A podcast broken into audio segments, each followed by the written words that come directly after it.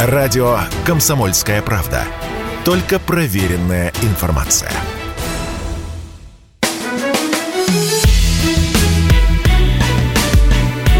Бофт знает. Прямой эфир радио «Комсомольская правда». Здесь Игорь Измайлов. Сегодня вместо Ивана Панкина. А Георгий Бофт э, сегодня сам за себя политолог-журналист. Георгий Георгиевич, приветствую вас. Здравствуйте.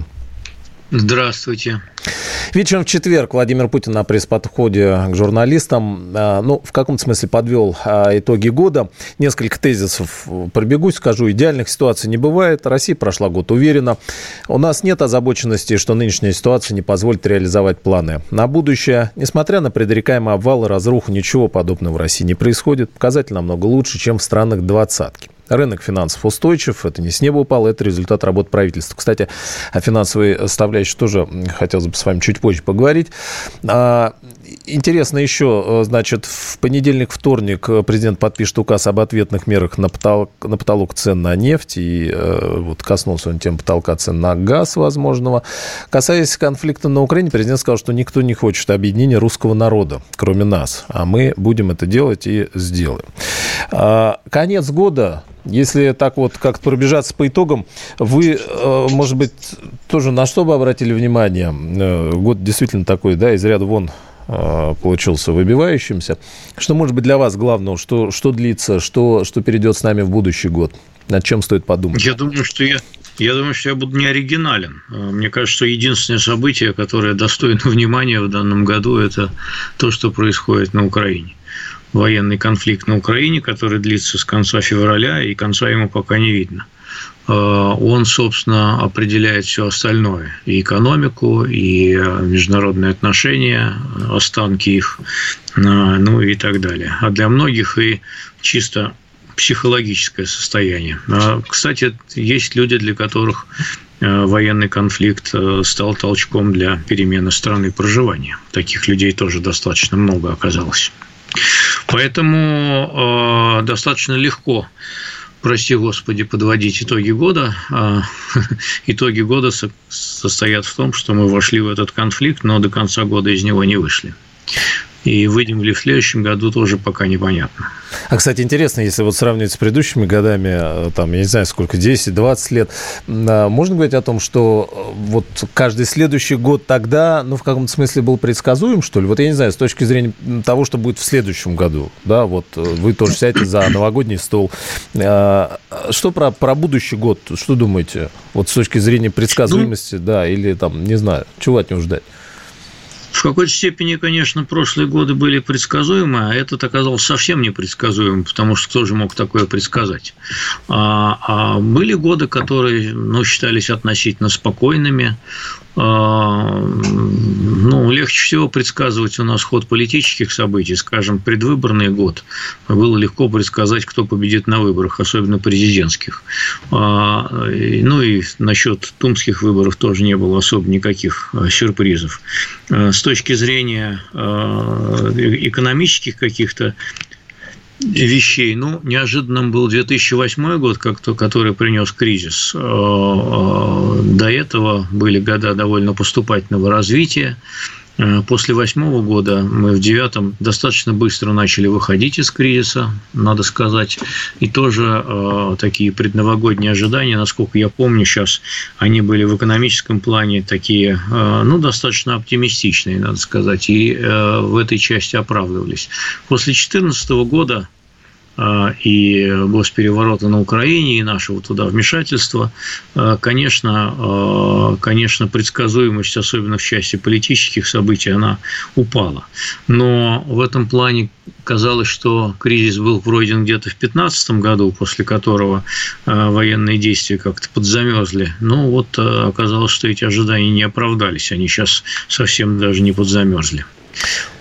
Да, пока вы говорили, я вспомнил, что нулевые называли, помните, как назвали жирные годы? Интересно, как вот назовут вот эти 20-е. Может быть, будет время подумать и вернуться к этому. Но а, последние дни обсуждают визит а, Зеленского в Соединенные Штаты, где его встречал Байден, с одной стороны, с другой стороны, прошел визит Медведева в Китай, а, который как будто бы получил не такое э, ну, вот информационное сопровождение, хотя кажется, что поинтереснее будет. Вот э, что это за визиты? Почему? Э, давайте, может, с Медведева начнем, да? Чего вдруг в конец Медведев, года? Медведев, да. Медведев визит загадочный. Его совершенно никак не анонсировали. А, более того, я посмотрел, и освещение его, в общем, было таким вторым планом а, и в наших отечественных новостях.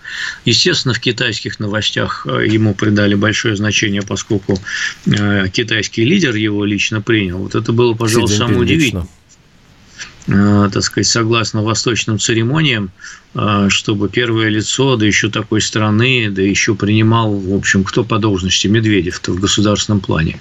В государственном плане он там заместитель э, секретаря Совбеза. А, но тут вот Но бывший президент все-таки еще... Что? Бывший президент. Ну, как бы. Ну, бывший президент, ну, да, но да. он же не, не, не, не, там, не, на, не на пенсии пока, угу. чтобы его, там сказать, на даче принимать э, за чаем китайским. Вот. И тут вспомнили, что он еще лидер партии, оказывается. Все забыли, наверное, что он у нас лидер партии, а ведь партия как бы правящая называется. И вот он по этой партийной линии встречался. Это, конечно, какая-то такая э, протокольная уловка хотя к нему представили двух партийных функционеров, Турчака и Васильева, э, на самом деле, видимо, основной миссией его было действительно что-то такое донести э, от Путина до Си Цзиньпина. Вроде бы встреча Путина и Си Цзиньпина планировалась, но вот вместо Путина послали Медведева. И, наверное, в обратном порядке он тоже повез какой-то месседж или послание который довел до э, Владимира Владимировича. А в первой части, что касается путинского, так сказать, э, пожеланий, скажем, к Си Цзиньпину, то ну, тут очевидно, э, они лежат скорее в экономической плоскости. Не станем же мы просить у китайцев оружие. Во-первых, потому что это не даст, а во-вторых, потому что, ну, потому что не станем.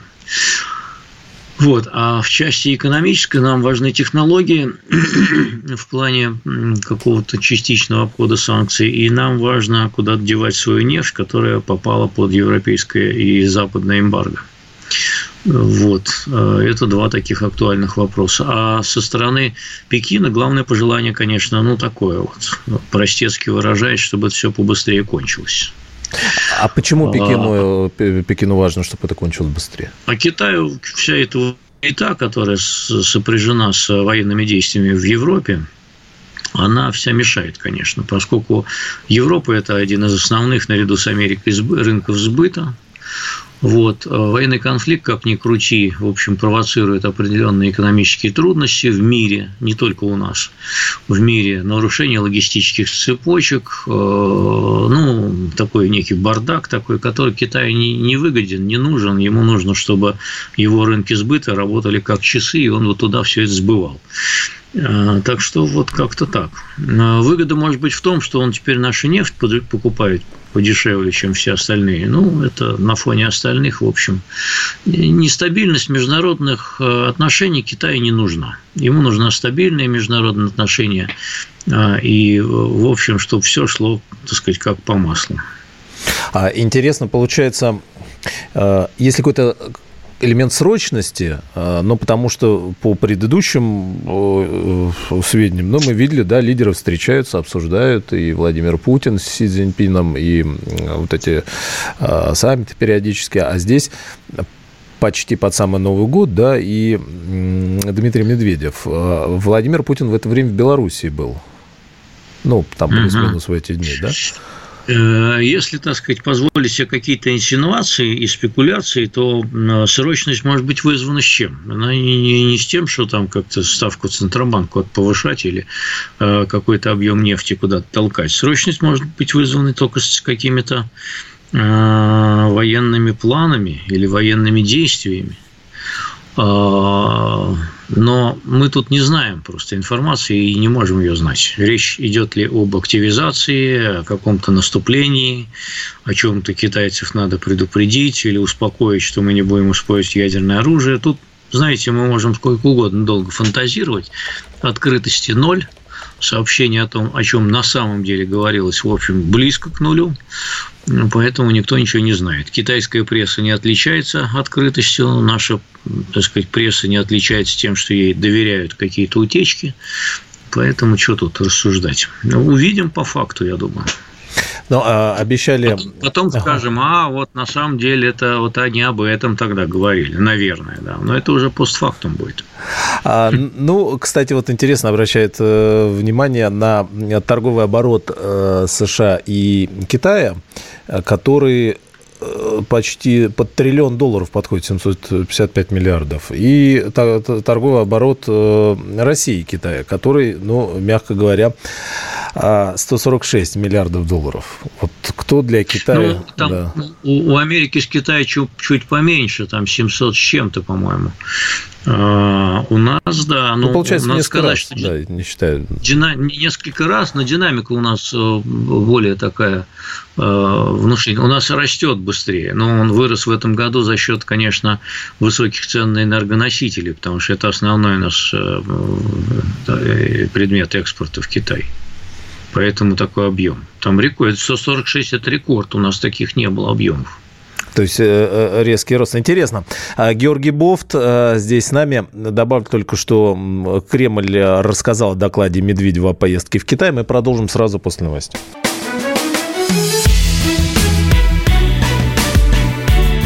Бофт знает. Георгий Бофт здесь э, в студии «Комсомольской правды». Георгиевич, э, вот в продолжение темы Медведева и перед тем, как Зеленский в Соединенных Штатах. Медведев поехал в Китай, а Владимир Путин на расширенной коллегии Минобороны, ну, подводя итоги года, интересно, э, интересное заявление тоже сделал, на которое почему-то как будто бы не обратили внимания такого серьезного. Процитирую. «Мы всегда хотели быть частью вот этого так называемого цивилизованного мира».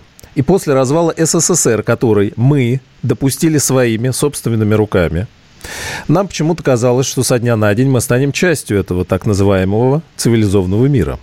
А как выяснилось, нас там не ждали. Несмотря на все усилия и попытки. Говорю это, имея в виду свою работу. Я тоже предпринимал эти попытки. Наши попытки сблизиться, стать этой частью. Нет, нет, наоборот, сказал президент. И а, он говорил уже об этом э, и до этого. Э, в начале мы помним, да, с начала 2000-х это большая Европа от Лиссабона до Владивостока. Это западные лидеры, это попытка встроиться в Запад, э, стать его частью. Вот, в принципе, прямо все сказано. И развал СССР, положенный на чашу вот этих весов. Не получилось. Вопрос, почему не получилось? И, ну, следующий резонный вопрос, а куда тогда? И э, вот эти поездки на восток теперь, это вот что, стратегический разворот, что если мы э, не, не можем объединиться с Западом, и Запад нас кинул, а тогда что, мы объединяемся туда или, или куда? А, на Луну можно лететь еще, да, или на Марс, и там основать свою колонию, где у нас не будет вообще никаких соседей. Да, кстати, вот э, э, я подобные вещи обсуждаю на своем телеграм-канале, который называется так же, как эта передача. Поэтому я призываю всех подписываться. Там можно задавать вопросы, я буду отвечать и не на, и не на такое. Бог ты знаешь. Потому что не на все, угу. не на все можно в эфире ответить. А, теперь, что касается по сути. Я отчасти, отчасти готов э, с Путиным согласиться. А, вот. Действительно, вот когда мы еще там общались э, с европейцами, там, западниками, так, были всякие там э, семинары, там, конференции и так далее. Я говорю, ребята, вам вот надо было в 90-х годах сделать, э, в частности, ну, помимо всего прочего, одну простую вещь. Сделать безвизовый, безвизовый режим для россиян. И тогда вы бы, в общем, сделали бы страну нашу гораздо более близкой и понятной себе. И вы бы поспособствовали распространению и, и той, так сказать, и политической культуры, и трудовых практик в гораздо большей степени, той, которую вы хотели бы видеть от нас, да, в гораздо большей степени, чем вот так. А вы нас все время, так сказать, мордой тыкали, что у вас то не то, это не то, значит, и то у вас не годится, и это не годится, и так далее. В конце концов, кончилось тем, тем, что безвизовый э, режим предоставили Молдавии, Украине, э, значит, фактически Грузии, э, фактически, там, хотя с оговорками Армении, да, которые получились как бы вот по, так сказать, своим ну, каким, общественно-политическим критериям, что ли, да, они получились ближе, лучше, выше, глубже, все что угодно, чем россияне. Это же не так. А, и была настороженность Запада, которая, конечно, была унастроена, унаследована со времен э, Холодной войны, потому что у руля политики оказались, э, были по-прежнему еще во многом те люди, которые ее вели, которые считали себя победителями и не считали нужным э, интегрировать Россию в себя достаточно интенсивно.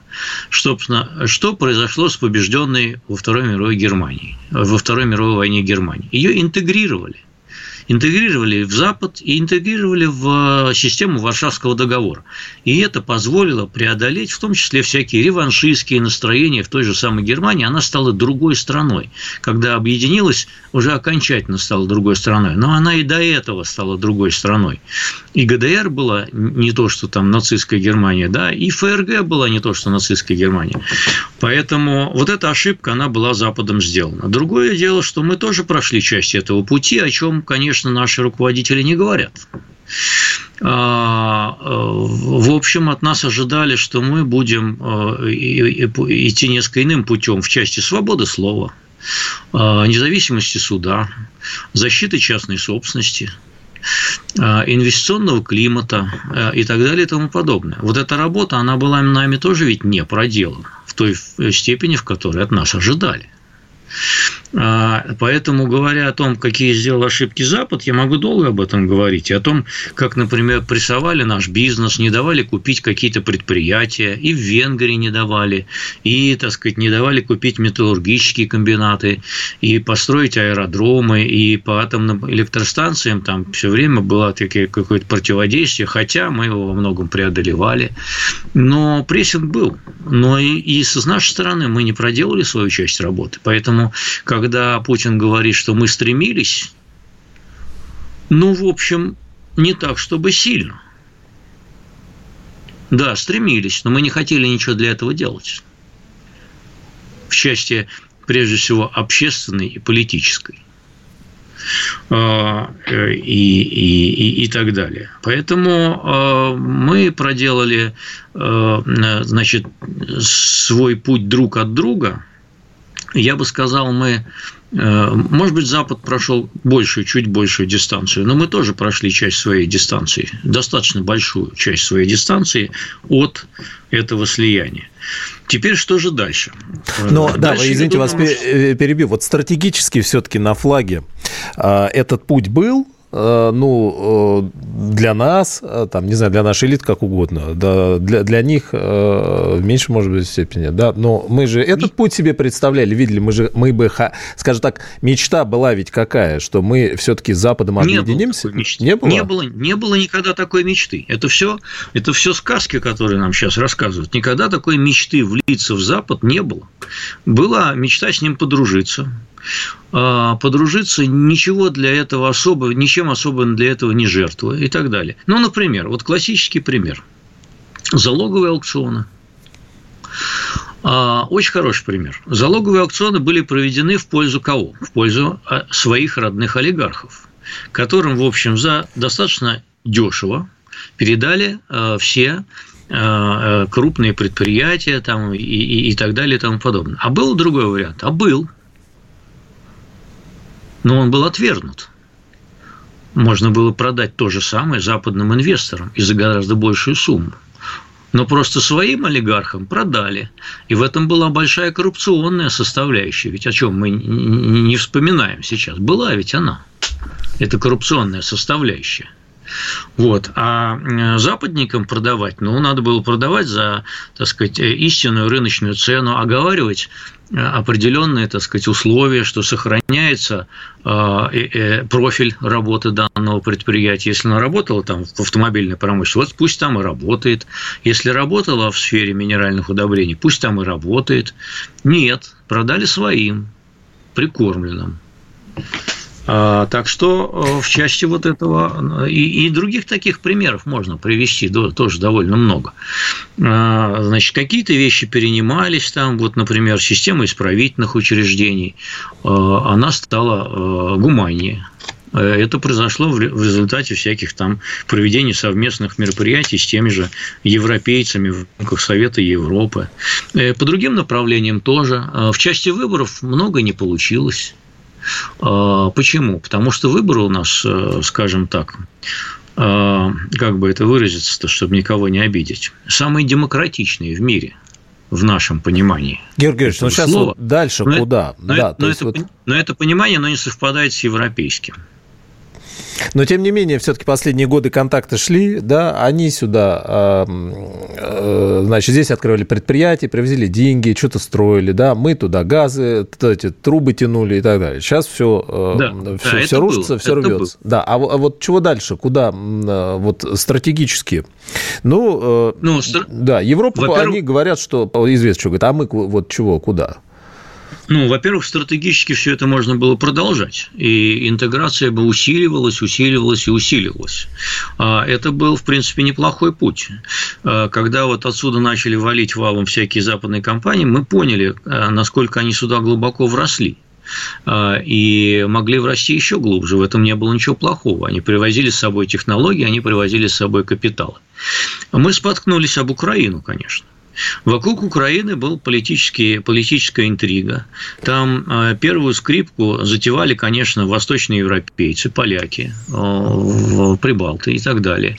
И э, когда, так сказать, тот же Путин говорит, что из Украины хотели делать проект антироссии, он тоже отчасти прав. Отчасти тоже прав. Действительно, э, мы играли в перетягивание каната с Европой за Украину. Они тянули в свою сторону, мы в свою сторону, и в конце концов это кончилось тем, чем кончилось. Э, кто здесь больше понаделал ошибок, не знаю. Европейцы вкладывали в мягкую силу на Украину, и американцы вкладывали достаточно много денег.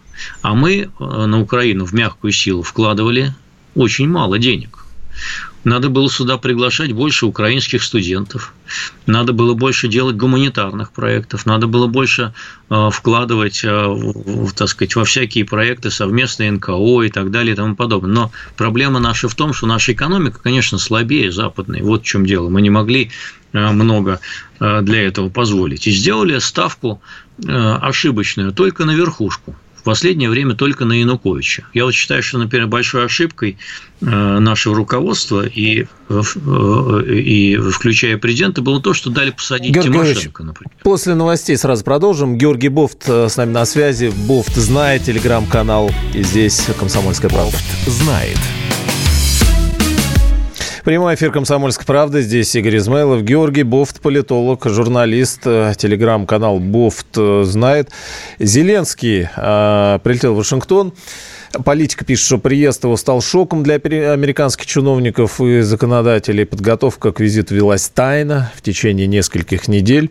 А сразу возникает вопрос тоже, чего вдруг, почему под конец года выборы все там вроде прошли, а, а то, что обозначили по итогам, ну, в принципе, ничего нового. США будут продолжать поддерживать ракеты, деньги и так далее. А единственная интересная реакция прессы, ведущий Fox News, небезызвестный Такер Карлсон, сравнил Зеленского с менеджером стриптиз-клуба ввиду того, что э, ну, вид у него был несколько странный для, э, для Белого дома. От чего он полетел туда? Просто за, за очередной финансовой поддержкой или э, какие-то есть вещи, там, которые тоже не оглашались? Это важно было и Байдену, и Зеленскому. А, начнем, наверное, с Байдена, это проще. Байдену это важно, потому что ну, его позиция по Украине последовательна в том плане, что а, продолжать поддержку, а, продолжать поддержку в тех формах, в которых он это делает, без того, чтобы передавать э, сразу по первому требованию самые передовые вооружения. Ну, например, вот забегая вперед, Зеленский просил помимо, так сказать, системы ПВО «Патриот», которой он получит одну батарею, он просил еще танки, э, значит, и, и самолеты танки «Абрамс». А, но по этим двум позициям, танки и самолеты, он получил пока отказ. Я думаю, что в будущем может дойти и до этого. Но пока Байден не спешит это делать, он не хочет все-таки эскалации, он проявляет определенную мудрость, отдадим ему должное. Не будем его так уж совсем смешать с грязью. Если бы на его месте был какой-нибудь Трамп, все могло быть гораздо хуже, потому что это гораздо более импульсивнее. Байдену это еще и нужно для того, чтобы э, ведь с 3 января начинается новый конгресс, где в Палате представителей у республиканцев будет небольшое большинство. А, и среди республиканцев есть достаточно заметное количество скептиков, не так, чтобы большинство, но их много, которые говорят, что вообще, так сказать, и в Америке кризис, в Америке самой нужны деньги. Ведь Америка подписалась уже, не все деньги еще дошли, но она подписалась на 60 миллиардов долларов э, для значит, э, Зеленского, а в, в общем объеме оказанной помощи Украине там уже к сотне приближается, ну, вместе еще с европейцами тем более. И вот э, Байден, сейчас вот он объявил выделение пакета это 1,85 миллиардов долларов, 1,85, а в Конгрессе лежит другой пакет на 44 э, миллиарда с лишним. И э, причем администрация просила 37, и вот эти вот сколько там, 7 э, еще добавила, добавил, добавил сам Конгресс. И э, вот эмоциональное выступление Зеленского, которое в Конгрессе было встречено восторженно, конечно, там 18 раз они вставали а, для того, чтобы а, аплодисменты стоя э, произвести, несмотря на то, что часть республиканских конгрессменов отсутствовала, она сыграла важную роль. Зеленский, конечно, пиарщик. Э, он артист, он пиарщик, он, э, э, можно сказать, отлично лоббирует собственные интересы, он себя продает вот так, как он это делает, и получает максимум из возможного, мне кажется, сейчас. А, меня тоже, кстати, как и вас, или э, кого там несколько покоробило, ну, мог бы один раз, конечно, пиджак одеть с галстуком для такого случая, но вот это лишь подчеркивает то, что он в образе. Он в образе, он в военных ботинках, он вот в этой майке, которых у него, наверное, очень много там, он их меняет я надеюсь, не в одной ходят. А, и вот этот образ, он, собственно, и продает. Этот образ он и продает. Он там человек года, человек мира, человек всего чего угодно. Он это пик э, пиар-компании, конечно, в этом плане. А, и, ну, я бы тоже за 44 миллиарда долларов смотался бы, конечно, в Америку. Это, в общем, стоит того, чтобы за ними, за ними поехать. Поэтому э, он туда и полетел. С одной стороны, сказать благодарность за патриоты, э, решение по которым было принято относительно быстро после того, как вот российская армия перешла к этой тактике ударов по инфраструктуре, ну, не хотели раньше давать, и потом патриотов нет ни у кого из не членов НАТО, кажется. Я могу ошибаться, но мне так кажется. Вот, и он их получил, он поехал так, чтобы попросить большего, но большего он пока не получил. Он хотел еще более дальнобойные э, ракетно-артиллерийские системы, которые бьют дальше 80 километров, но пока его, ему их не дали. Потому что если бы дали, то мы бы сразу это почувствовали на себе все эти разговоры, что ему запрещают бить по российской территории, в общем, мы видим, что если он какие-то обещания давал, то не выполняются удары по российской территории наносятся, пока приграничный. Вот, так что вот такой вот взаимный интерес был и, и у того, и у другого. А вот интересно, а... и, и вы говорите, что да, за 44 миллиарда слетали бы, но мы знаем э, ряд э, бывших союзников, э, Соединенных Штатов, которые потом плохо заканчивали. И вопрос возникает в том, до какого момента именно Зеленский э, устраивает или будет, или может продолжать устраивать Соединенных Штатов. Ну, вот эти все разговоры о том, что там еще есть Залужный и, и, и как бы другие интересы с одной стороны. С другой стороны, э, в самом Киеве интересно говорят, что о, о тактике Запада, вот Арестович э, говорит, они дают нам оружие, чтобы не дать Путину выиграть, но не дают нам вооружение в размере, чтобы мы гарантированно победили и быстро. А, первый... Я согласен. Да, да, я согласен с этой формулой. Они дают оружие ровно столько, чтобы Украина продолжала сопротивление и изматывала бы российскую армию в, этом, в этих боях. Но не столько, чтобы, условно говоря, ну, условно говоря, я подчеркиваю, uh-huh. с их точки зрения, там, чтобы они вошли в Симферополь и, или там отправились в поход на Москву, э, там еще какие-нибудь такие вещи. Да, этого, конечно, оружия недостаточно.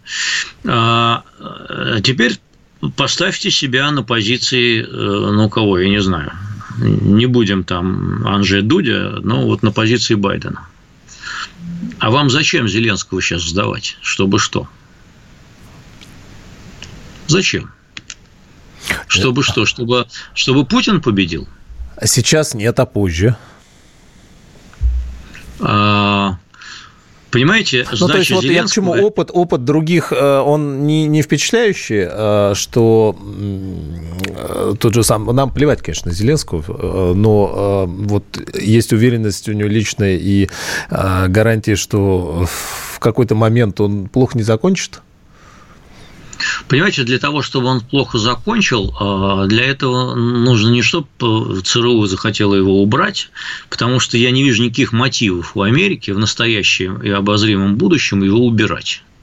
А для того, чтобы он плохо закончил, он должен проиграть войну, условно говоря. Вот такая формула. А, и если он проиграет, э, значит, э, тогда найдутся силы сразу внутри страны, понимаете? Э, это должен быть внутренний кризис. Все лидеры, которые, на которые ставила Америка или на которых ставили мы, вспомним, например, кого? Бабрака Кармаля в Афганистане. Они плохо заканчивали не потому, что их вот внешние кураторы, мы там решили сменить его. Нет просто э, пришли, э, победили внутри страны те силы, э, которых данный лидер перестал устраивать. И эти внутренние силы либо спрашивали согласия внешних кураторов, либо они плевали на внешних кураторов просто, вот и все. Потому что, скажем, кубинский правитель в 1959 году проиграл не потому, что его сдала Америка, она его сдала уже после того, как э, кубинские революционеры во главе с Кастро его свергли. Вот, собственно, так и с Зеленским может быть. Если он проиграет военные действия, то, конечно, есть опасность, что он не усидит. А тогда его сдадут все. Потому что вообще лузеров вообще нигде не любят. Нигде, нигде лузеров не любят. И тогда возникнет новая ситуация, и будут ставить уже на новую фигуру, которая придет. А если он не проиграет, тогда он будет сидеть столько, сколько он будет продолжать сопротивление. Или э, тем, тем более, если вдруг э, э Украина начнет, так сказать, развивать какие-то наступательные действия. Никто его сдавать не будет, потому что э, по политическим причинам Запад не хочет победы Путина, понимаете? И э, это вот такое вот ультимативное условие, Э, которая, собственно, все и объясняет в нынешней позиции. А белый... они, они, воспринимают, они будут воспринимать победу Путина как свое стратегическое поражение в данных условиях. Это значит, что они ему позволили делать то, что он хочет, ну и так далее. Там дальше идет целая куча всякой этой, их аргументации, которые вот э, я просто ее пытаюсь, значит, объяснить, как это в их глазах выглядит. Поэтому они будут поддерживать Зеленского. А как в их глазах понятно, значит, они не настолько сильны, и доллар, и оружие, и, и там же много следствий начинаются сразу. А Белый дом говорит, что Байден готов встретиться с Путиным, если Россия проявит готовность к переговорам. А связаны эти визиты, э, визит Зеленского с вот этим заявлением каким-то образом? Эм, и, и э, что имеет в виду Байден? О чем он хочет переговариваться? Ну, вот очень хороший вопрос. Вот спасибо вам, что вы его задали. Потому что у нас такое упрощенное представление, что Зеленский – это марионетка, которому можно позвонить в любое время дня и ночи и сказать, значит, Зе, давай там это, сворачивай уточки, нам все надоело, Значит, э, мы не хотим э, войны с русскими никакие. Вот все это дошло, зашло достаточно далеко. Давай там поднимай лапки и все, и, и не вякай больше. Сдавай территории. Не могут ему это сказать, понимаете? А у нас думают, что могут. А, или там сказать, что нам это все слишком дорого стоит, нефть дорогая, там газ дорогой, нам нужен дешевый русский газ, тогда давай сворачивай лавочку. Георгий Нет, Георгиевич, давайте они... после новостей сразу вот с этого момента и продолжим. Георгий Бофт здесь в прямом эфире «Комсомольской правды».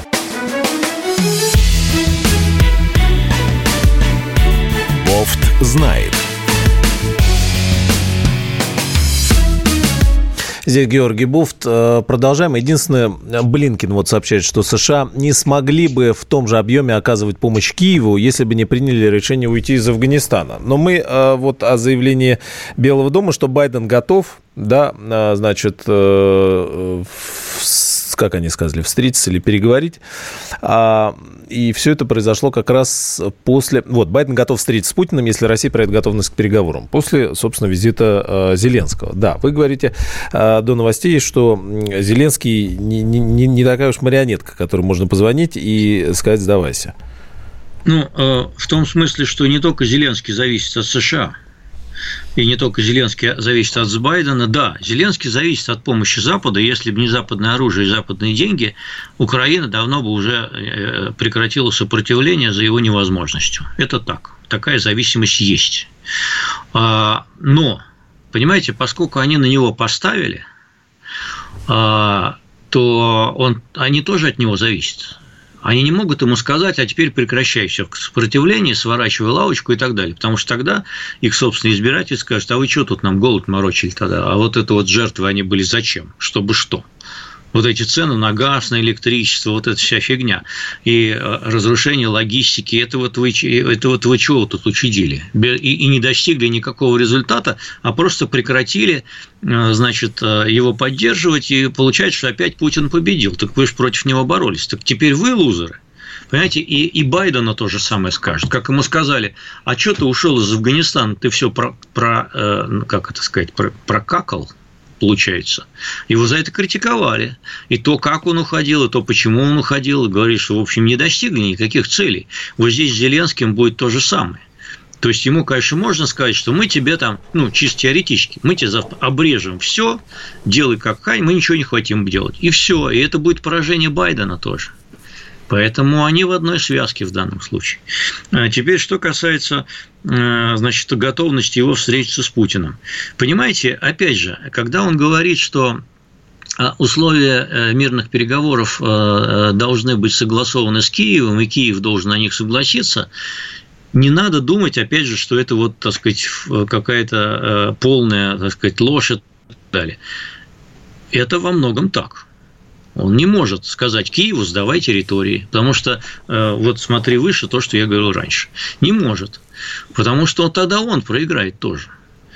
Э, поэтому э, нужно каким-то образом мягко действительно убедить Зеленского в том, что вот он как бы сам принял это решение, но если он его сам примет, вот я бы такую формулу ввел, пусть он сам примет это решение, но если он его сам примет, то мы, конечно, будем этому рады.